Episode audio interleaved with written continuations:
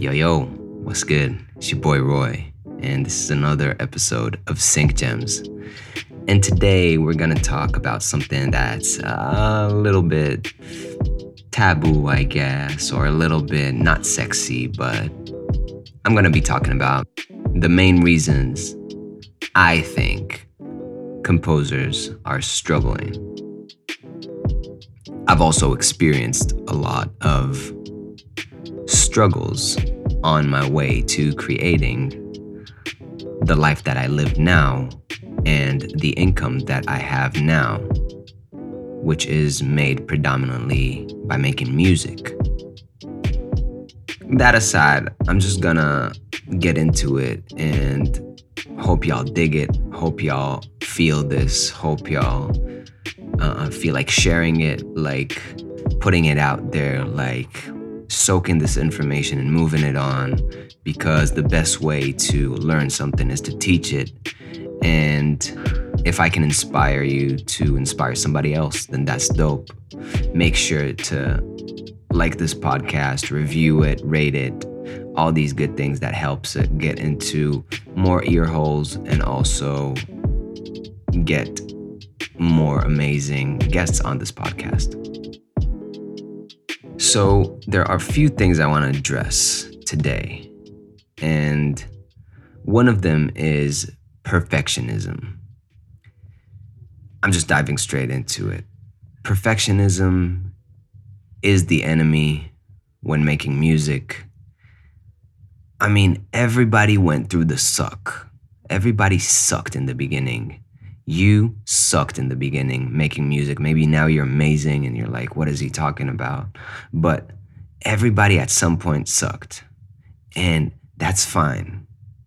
In the sync world, in the space that we are in, getting in, or have our feet wet already, the best thing is I can actually suck at it and and make a little bit of money out of it. Like, let's say I made a really shitty trailer track, which has happened about a year ago. I made a bunch of really, really bad tracks.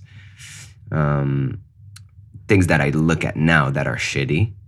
Maybe for somebody else, they're not. But for me, they definitely are. They didn't get accepted to the big publishers I want to work with. But these can go to work.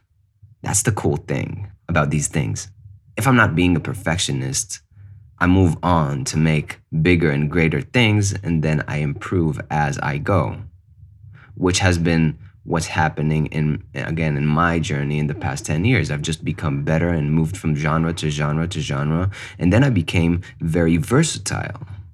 But if i was a perfectionist and i would uh, um, hold on to one song for five years, like a lot of people do, I don't know where I'd be right now. And I mean, I would probably keep on living the the stuck life that I used to live until this, things started to move for me.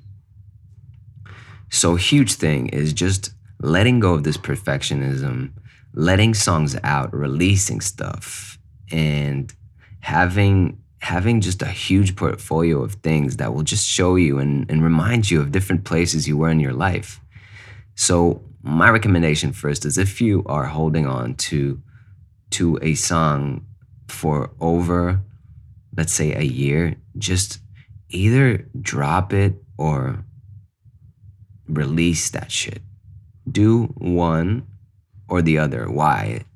Because this has space right now on your hard drive. If you are thinking about that song that I'm mentioning right now, it means that this song has space on your hard drive, which means that you can't do greater and bigger things than you would when this is not on your hard drive. You can't come in with a fresh uh, uh, uh pair of ears because it's still stuck there.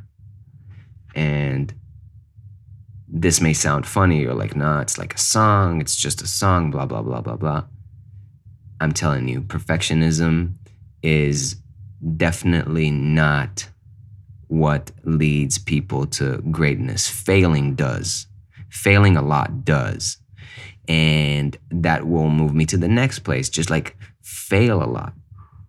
And that will move me to the next point, which is fail have your fair share of fails and if you've been you've been feeling stagnant and you can say that in the last few years you haven't been really failing to me it can mean that you haven't been going for it as hard.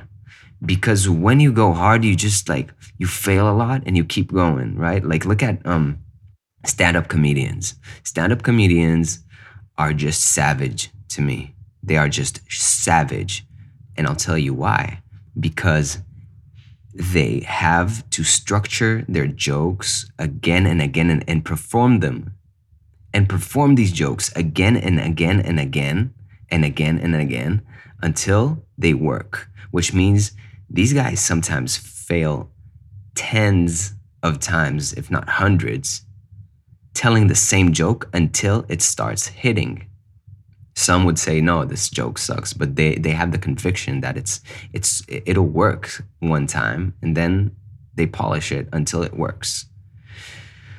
So yeah, maybe you don't want to tell the same joke a hundred times until it works, but you want to keep going and keep failing and keep learning because a lot of people are not learning. They are expecting similar results from similar actions, which is the sole definition of insanity. Let me repeat that. If you are doing the same things as you did last month and you are expecting different results, you are setting yourself up to fail. So perhaps you need to change a tactic. You need to change your goals. You need to change uh, your environment. You need to change the the people you reach out to. You maybe want to take on an instrument. You maybe want to freshen things up. Because if things are not working right now and they haven't been for a while, then that means direction needs a little bit of an adjustment or a change. I think that in the music space, a lot of people identify as something. You identify as this kind of composer, that kind of composer, this or that or that. But in music, in reality, your personality changes, your identity changes, you change. And if you are not willing to admit that, then you, again, are going to struggle. And I can give you an example from my life. I've been, um, I started beatboxing when I got out of the army. I just gravitated towards it and I started going crazy on the internet for hours and hours and hours and days and days and days. And I became pretty decent at it. And at some point, it became my identity. It became how people knew me, how I knew myself, and it it was just um, it was some amazing. I've had some amazing shows doing it, and I've had some amazing respect given to me because of this unique skill. But it turned into my identity, which became very dangerous. And at some point, looking back at it, I became really depressed because I knew there was something else waiting for me. But I was too afraid to move on from this skill that has given me so much respect and so much uh, uh, uh, and so much love from people that I was just afraid to, to, to, to keep going. And then I went into production. I one day decided that I want to move into production after years, actually and that opened the whole world that I'm in right now, right? Which is just, you know, a huge, versatile set of skills which I use on a daily basis now. But for that, I had to release. I had to release that identity. I had to release who I thought I was. I see a lot of people in in in the custom space and in the the ad space and also yeah in the library space which are kind of jaded and the reason they are jaded is because they don't see the next milestone for them now you know you may be someone with a lot of responsibilities telling me what do you know You know? What do you know about my life? What do you know about what I'm going through? Well, I'll tell you for fact what I know about the situation. When people fear instead of being grateful for things, things start going sideways really quickly. And again, deal with the real life stuff first, but have that space for creativity. And that's the next one. That's the next thing I feel like people expect their uh, uh, creativity to be their whole world in a second or in whatnot. And to me, the answer is no.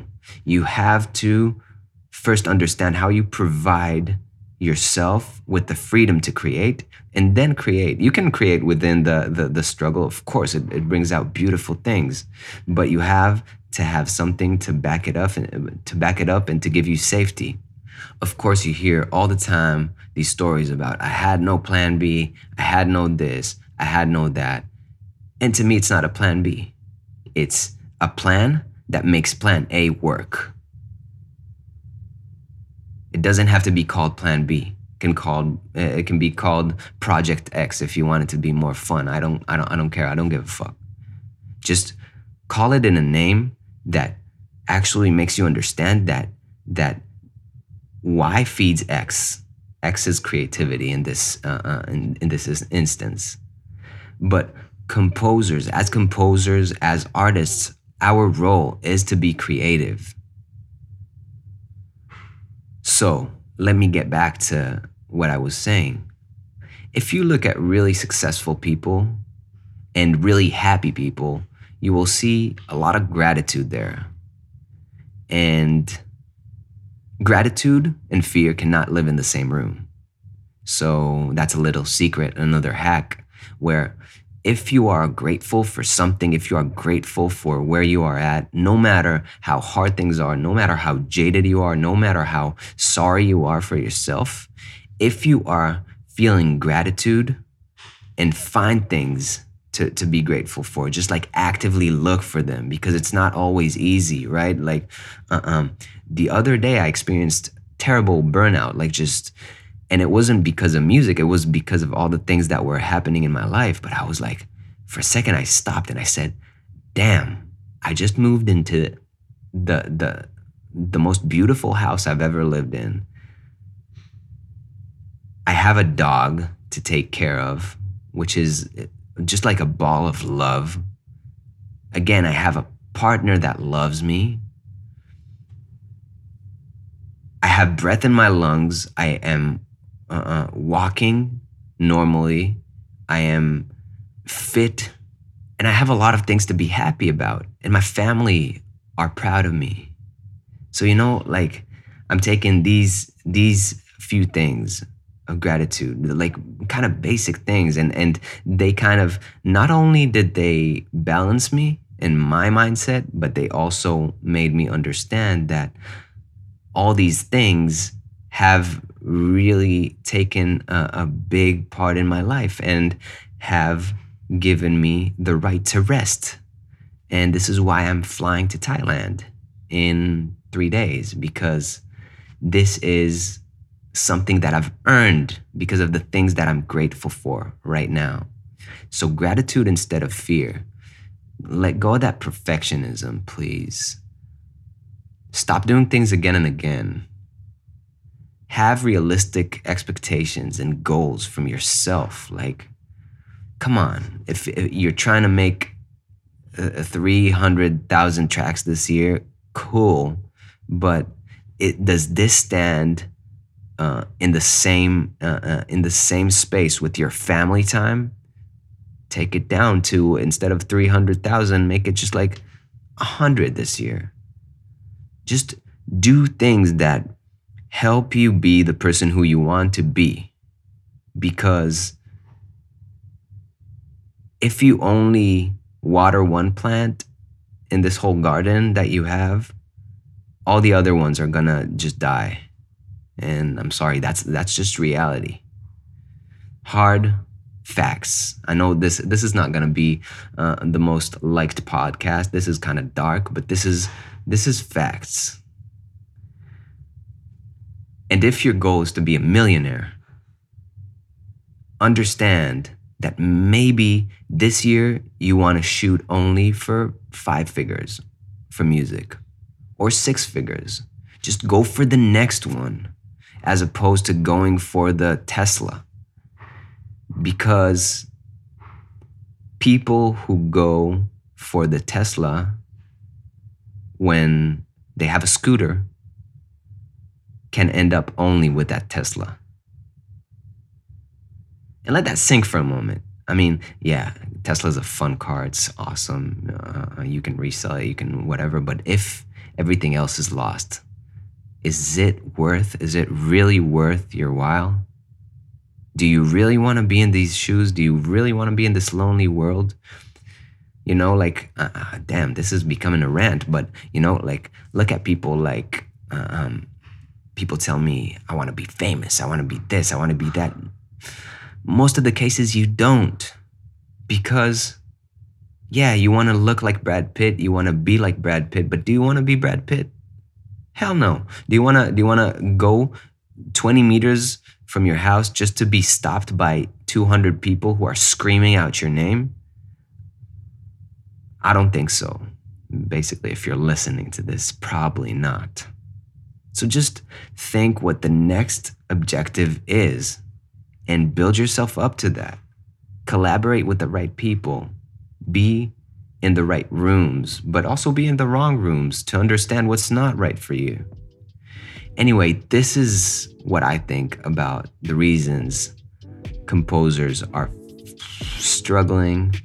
And if you enjoyed this podcast, just like hit me up on socials. Let me know. Share the love. Um, rate and review this podcast on whatever you're listening to it because this really helps.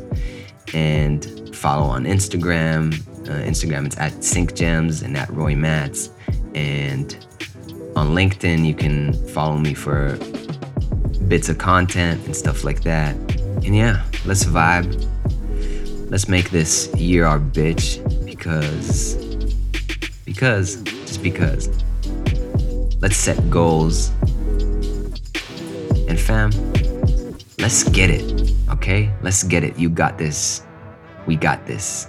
Till next time, Sync Gems. Peace. לא חלק ממסורת אז כדאי שלא תביאו רב